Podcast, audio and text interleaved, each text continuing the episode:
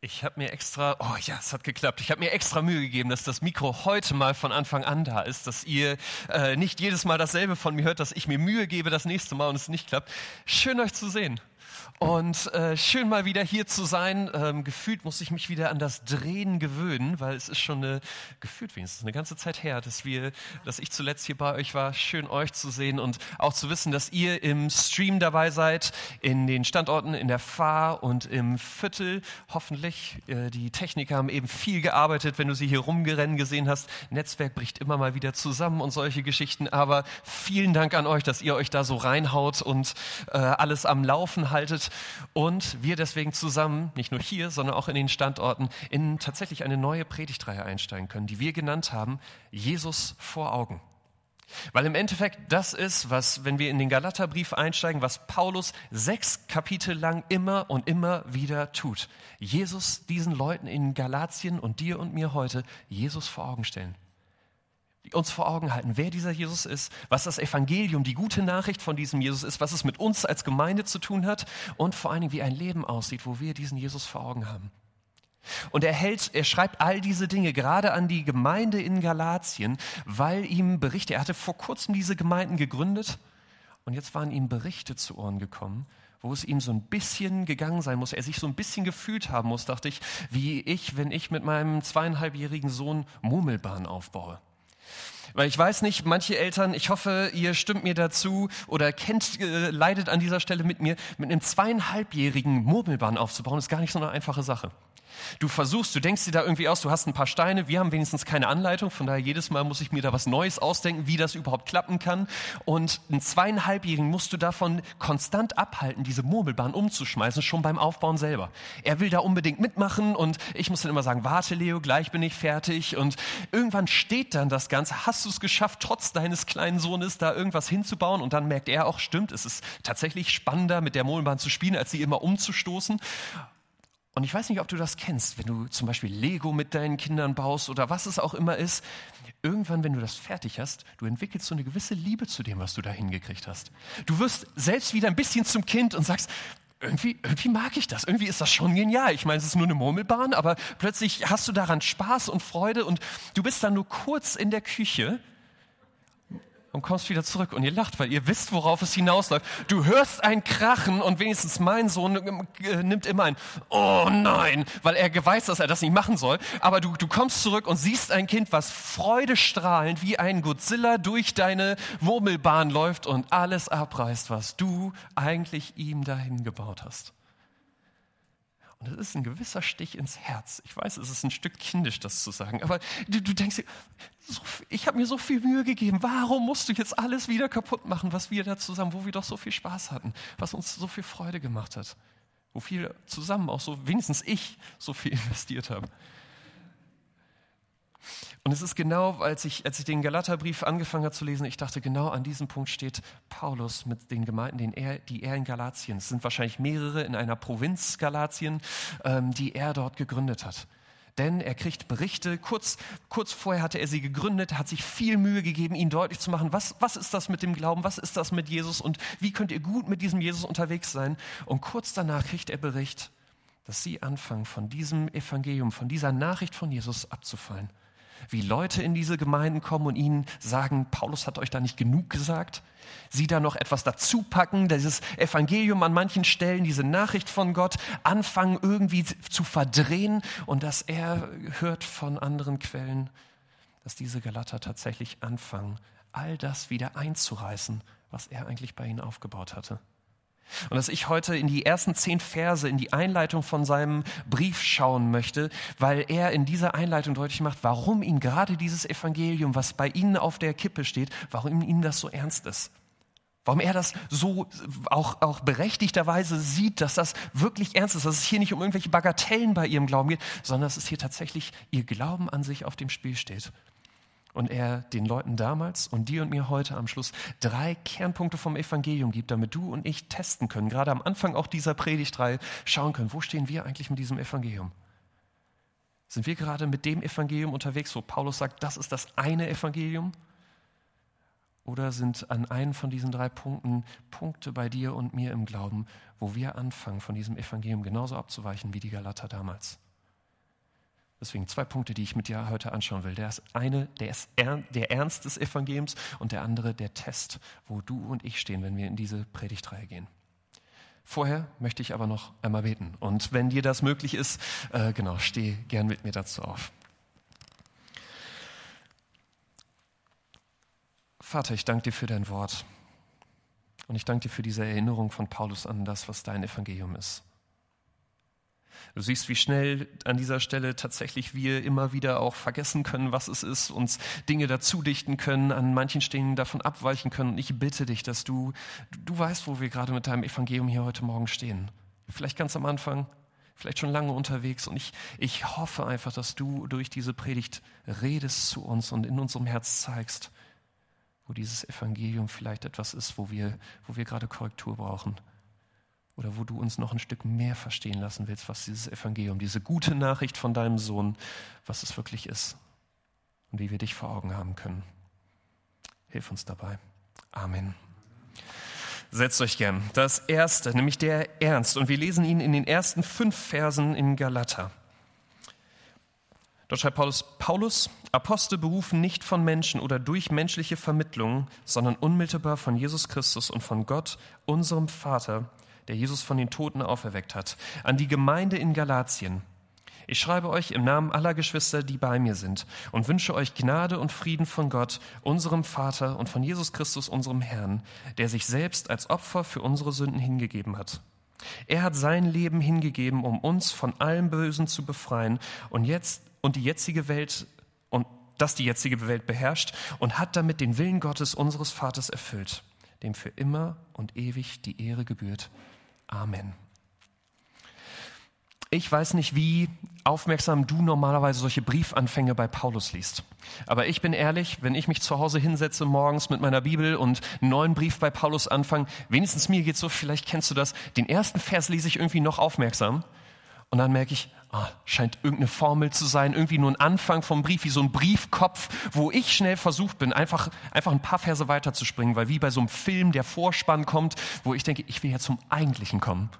Und nicht hier, ja, das war für die Leute damals ganz spannend, dass sie wissen, von wem es ist und dass sie wissen, worum es Paulus geht. Aber dass mir doch eigentlich klar ist, wir können diese Verse überspringen, weil so viel ist da für uns nicht drin, oder?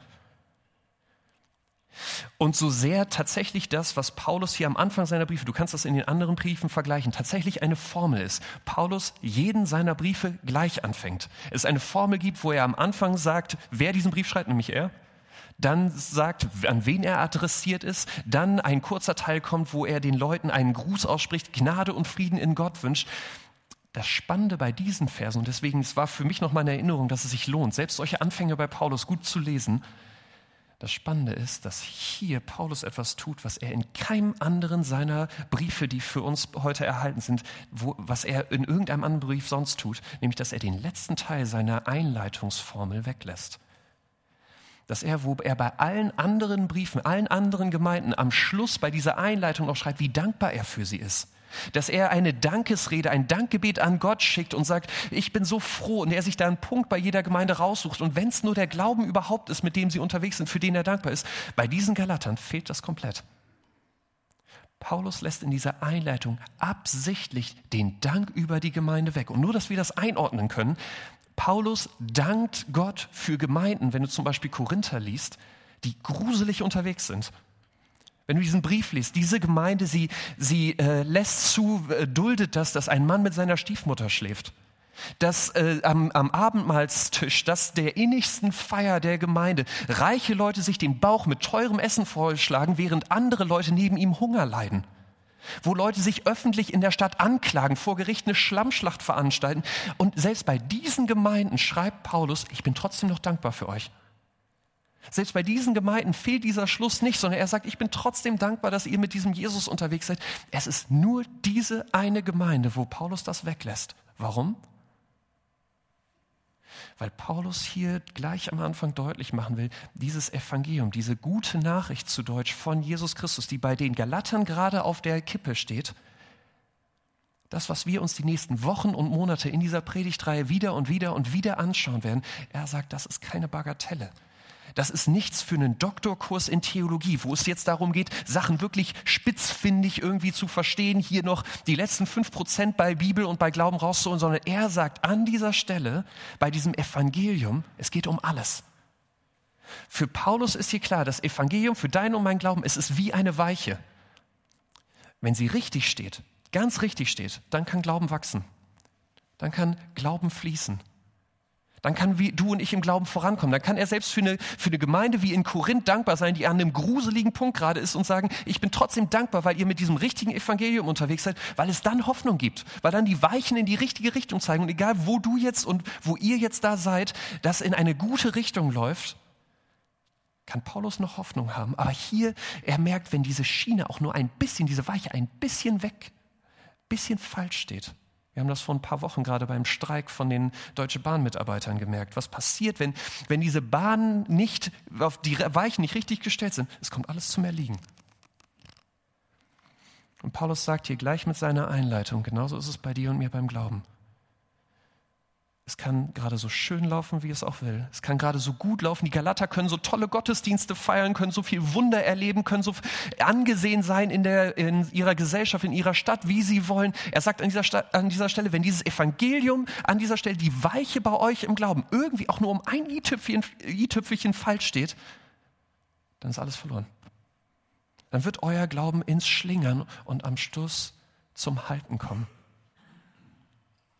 Und deswegen sagt Paulus an dieser Stelle, wenn das Evangelium nicht ihr vor Augen habt, wenn ihr das Evangelium nicht zu 100 Prozent verstanden habt, dann, wird es, dann ist es ernst um euch. Dann haben wir hier nicht ein kleines Problem, sondern er überspringt diesen Dank als Zeichen von, dann geht es ums Eingemachte. Von daher, ich ich weiß nicht, wie du heute Morgen hier bist, wenn es, wenn es um, um Glauben und Evangelium geht. Vielleicht ist es das erste Mal, dass du von sowas wie Evangelium hörst. Vielleicht äh, bist du da bei dir noch gar nicht sicher, wohin die Weiche bei dir beim Glauben gestellt werden soll. Vielleicht bist du auch mit Evangelium unterwegs und sagst, Korinth, so chaotisch wie es da aussieht, das beschreibt mein Leben gerade ganz gut mit Jesus ich hoffe, dass dieser Anfang für, für diese Predigtreihe die richtige Grundlage legt, dass du verstehen kannst, egal wo du gerade bist, egal wer du bist, egal was du bis jetzt mit Gott erlebt hast, nicht erlebt hast, was für dich auch zwischen dir und Gott und Glauben steht. Gott ringt hier darum in den nächsten Wochen in diesem Galaterbrief, dass du und ich uns nicht mit irgendwelchen Nebenschauplätzen äh, da abgeben, sondern dass du und ich zu dieser Einweiche gehen, die richtig stehen muss zu dieser Einweiche, zu diesem Evangelium gehen und dort das gut verstehen, weil er weiß, wenn das richtig steht, wenn du das verstanden hast, dann kann Glaube auch in deinem Leben eine Chance haben. Egal, wo du jetzt gerade stehst, wo du denkst, vielleicht es eine Chance gibt oder nicht. Das ist die Einladung von Paulus für die nächsten Wochen, für diese Predigtreihe. Und wenn du schon mit, mit Jesus unterwegs bist, vielleicht denkst, ich meine, wir, wir reden immer wieder hier über das Evangelium, das ist kein Geheimnis dir wahrscheinlich, was das ist, wenn du schon ein bisschen länger kommst.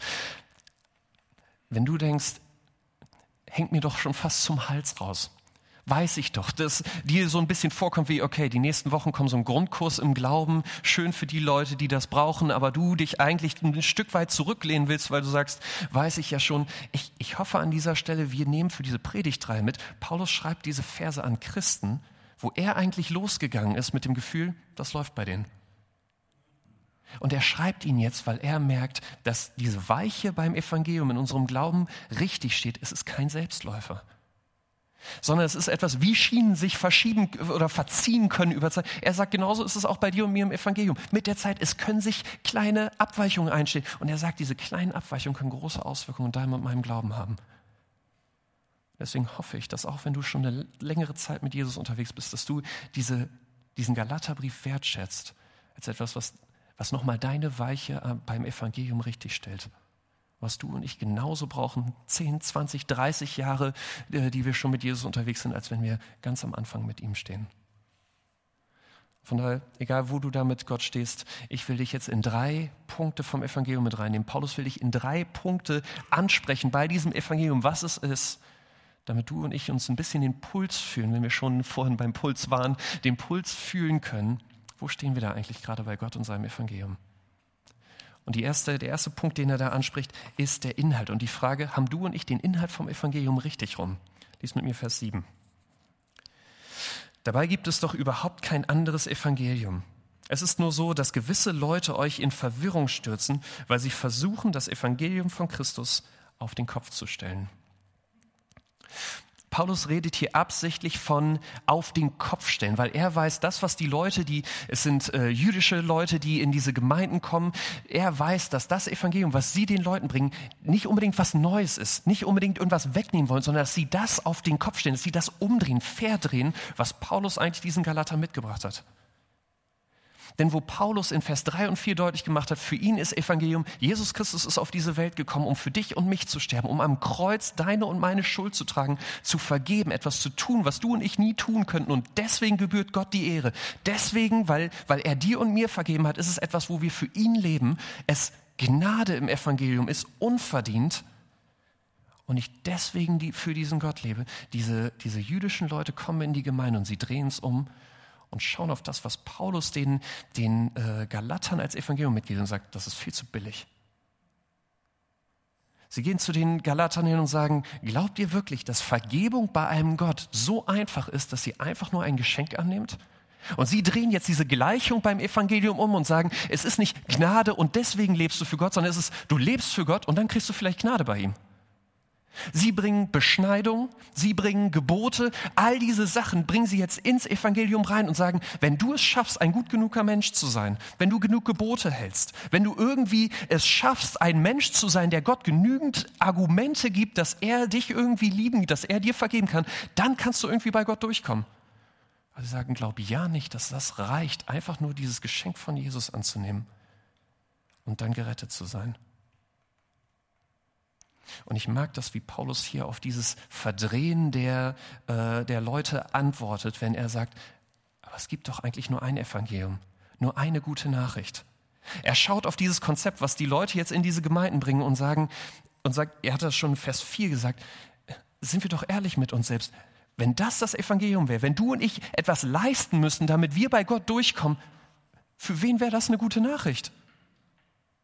Du und ich, wenigstens bei mir reicht es, ich kann mir morgens vornehmen, ein, ein liebevoller Ehemann, ein guter Vater zu sein, heute mal nicht so lange bei der Arbeit zu machen, sondern wirklich Zeit damit zu verbringen. Ich weiß, es müssen zwei Dinge auf der Arbeit falsch laufen, ich Kopfschmerzen kriegen und wenn ich nach Hause komme, Geschreie passieren, dass all diese Vorsätze sofort weg sind. Und ich am nächsten Morgen denke, aber heute, nur um dasselbe nochmal zu erleben. In Vers 4 hatte Paulus darauf hingewiesen, du und ich, so sehr wir es uns auch wünschen würden, wir sind keine durch und durch guten Leute. Sondern es ist immer ein Gemisch. Wir bemühen uns gut zu sein. Aber er sagt, das Problem auf dieser äh, Stelle ist, wenn, wenn, da, wenn wir darauf Rettung bauen würden, wir würden immer scheitern.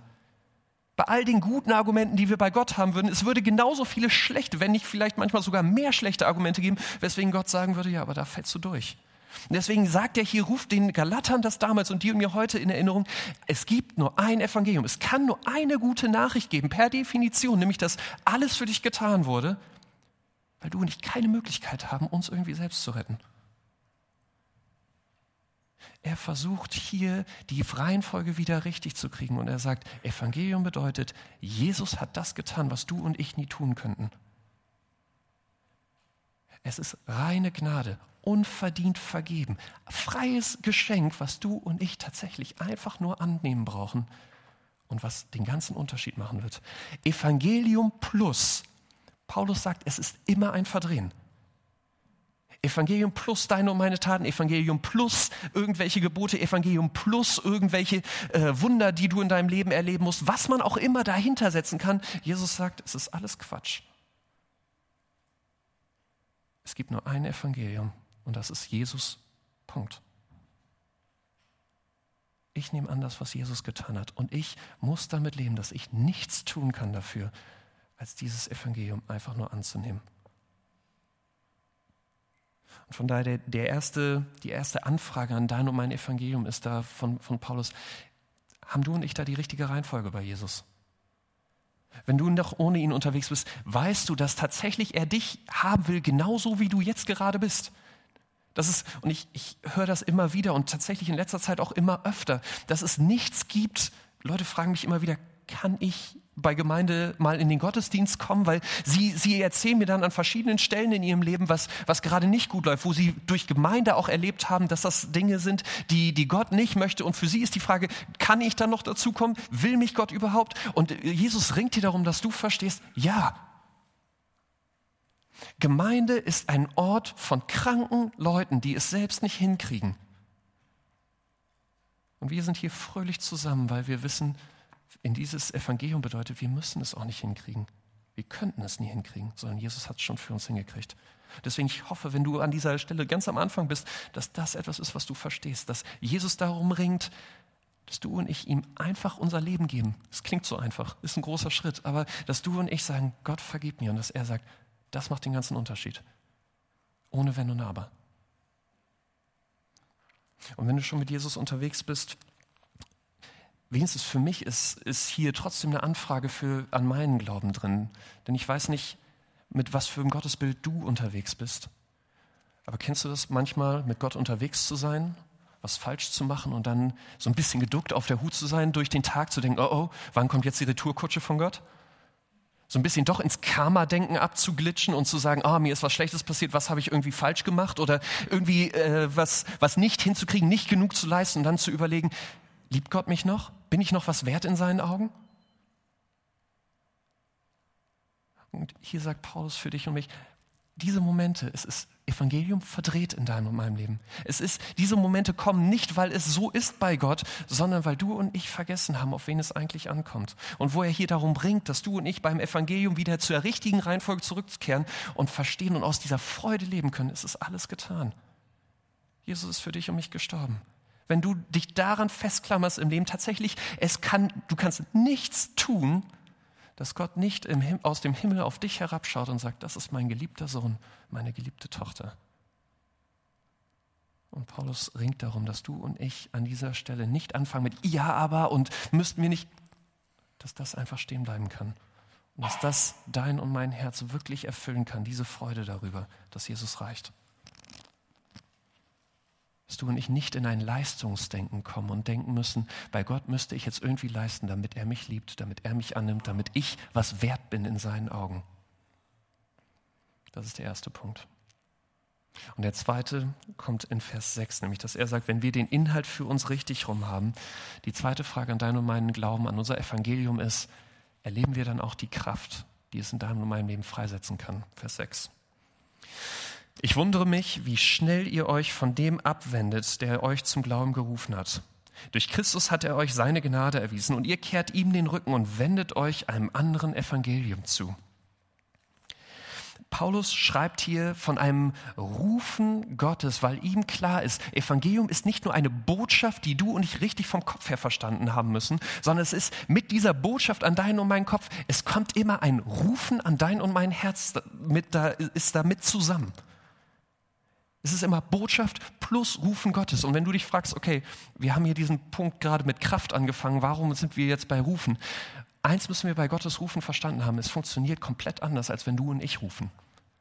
Weil wo ich wenigstens weiß, dass mein Rufen nicht viel mit Kraft zu tun hat, mir mein Sohn das Tag für Tag beweist, nämlich wenn ich ihn rufe und sage, Leo, wir müssen uns anziehen, wir müssen zum Spielkreis los, äh, zwei Sachen passieren, entweder nichts, weil er mich gekonnt ignoriert und gerade irgendwas wichtiger findet als sein Vater, oder genau das Gegenteil, er nämlich äh, quietschglücklich vor mir davonläuft, sich in der entferntesten Ecke der Wohnung irgendwo versteckt und sich einen abgrinst, weil er genau das Gegenteil von dem getan hat, was Papa von ihm möchte. Er mir wieder und wieder zeigt, dass Rufen nichts mit Kraft bei mir zu tun hat. Die Bibel macht deutlich, bei Gott ist Rufen funktioniert komplett anders. Gleich bei den ersten Seiten sagt die Bibel, dieses Universum, die Welt, alles, was auf ihr äh, entstanden ist, all das ist durch Gottes Wort entstanden.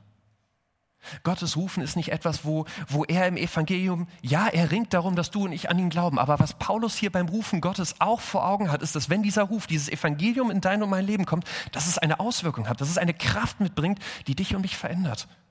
Die unser Leben so sehr auf den Kopf stellt, dass das passiert, was äh, Paulus in Galater 2,20 ein bisschen später so formuliert. Nicht mehr ich bin es, der lebt, nein, Christus lebt in mir. Der Grund, warum Männer im Alten und im Neuen Testament neue Namen nach ihrer Bekehrung manchmal kriegen. Der Grund auch, warum sie, warum manche ihr gesamtes altes Leben äh, über Bord schmeißen. Warum wir auch in der Taufe ein Symbol haben, wo das alte Leben aufhört und ein neues anfängt, wenn aus dem Wasser gekommen wird. All das zeigt auf diese Kraft hin, die das Evangelium in dir und mir haben sollte. Nämlich, dass es uns wegnimmt von diesen Kreisen um uns selbst, wegnimmt von diesem täglich damit mit Sorge unterwegs sein von, wie kann ich heute weiterkommen, wie kann das nur für mich gut enden? Und dass es hinkommt, dass uns das Evangelium verändert, zu merken, ich habe in Jesus schon alles bekommen. Ich habe eine Ewigkeit bei ihm sicher und er ist jetzt mit mir unterwegs. Und dass wir verstehen an dieser Stelle, ich kann loslassen von dieser Sorge um mich und mein Leben und ich kann jetzt befreit leben für Gott und für andere. Paulus sagt, das ist, das ist diese Kraft, die das Evangelium in deinem und meinem Leben, wie es uns verändert. Von daher, wenn, wenn, wenn du diese Kraft spürst, wenn du an, an einem Punkt zu Gott Ja gesagt hast und merkst, das lässt mich in meinem Leben nicht los, das hat mein Herz irgendwie. Ja, es ist vielleicht immer noch ein Kampf, das immer auch wirklich dem zu folgen, aber du diese, diese Grundstimmung kennst in deinem Leben, dass du sagst, ich, ich will für Gott leben, ich will das für ihn machen, nicht mehr für mich. Paulus sagt, dann sind die Weichen beim Evangelium richtig.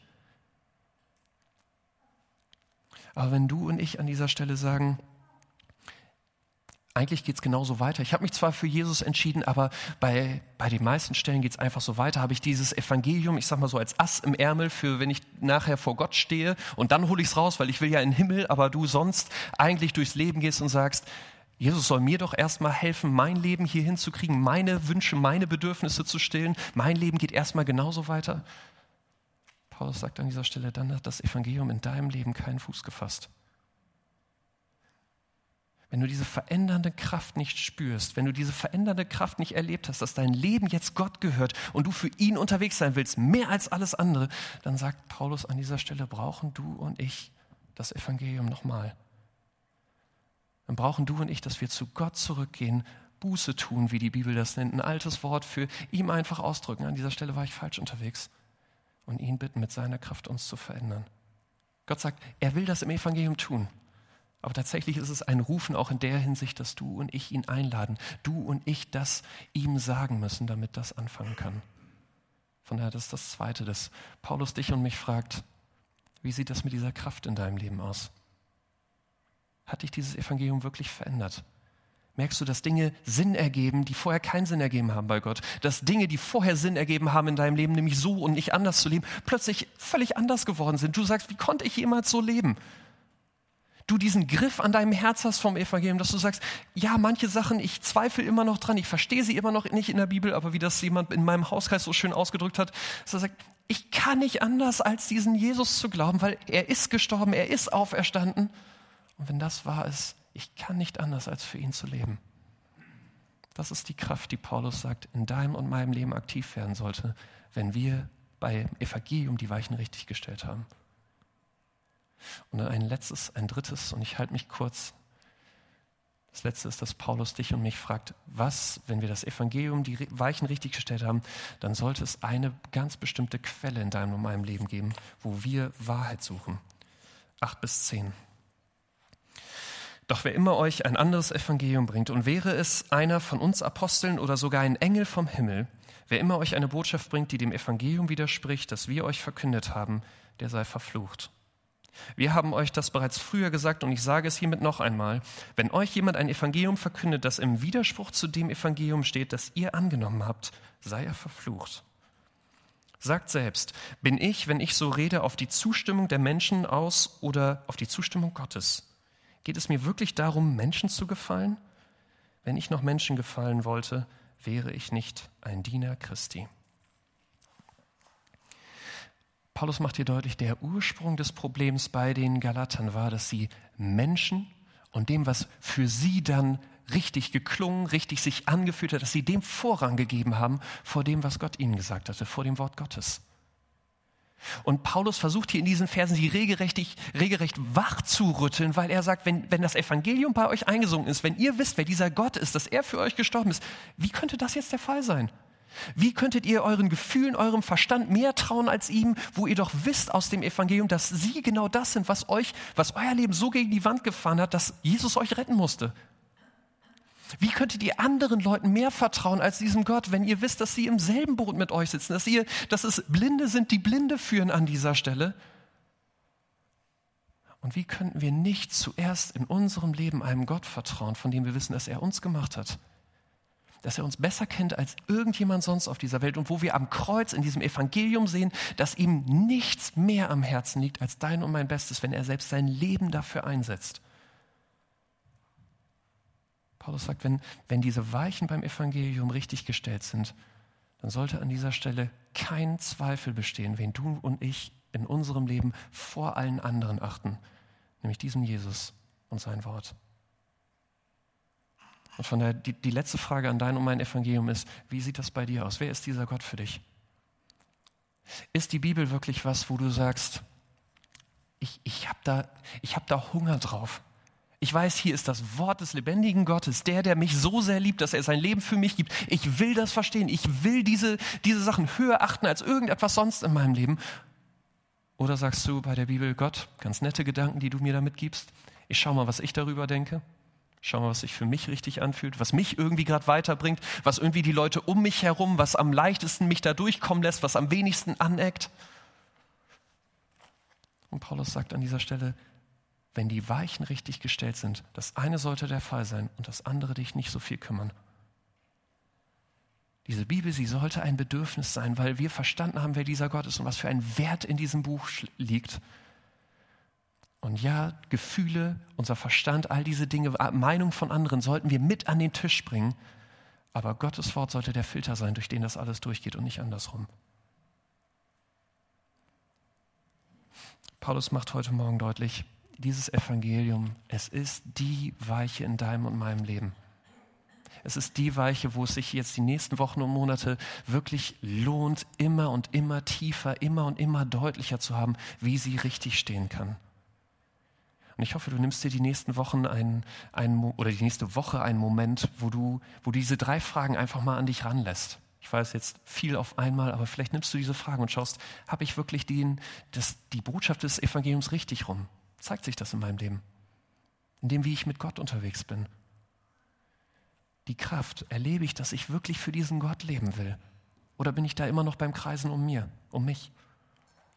Und am Schluss diese Quelle. Ist, ist das wirklich ein Anliegen in meinem Leben, diesen, diesen Gott besser zu verstehen, seine Gedanken für sein, mein Leben höher zu achten als alles andere? Und ich will nicht sagen, dass es nicht trotzdem an diesen Stellen immer wieder ein Kampf bleiben wird, diese Schiene richtig zu behalten. Aber die Frage ist an dieser Stelle, wo ist unsere Entscheidung? Wo ist das, wo wir hinwollen? Und steht am Schluss die Weiche in unserem Leben mit diesem Evangelium richtig? Soweit.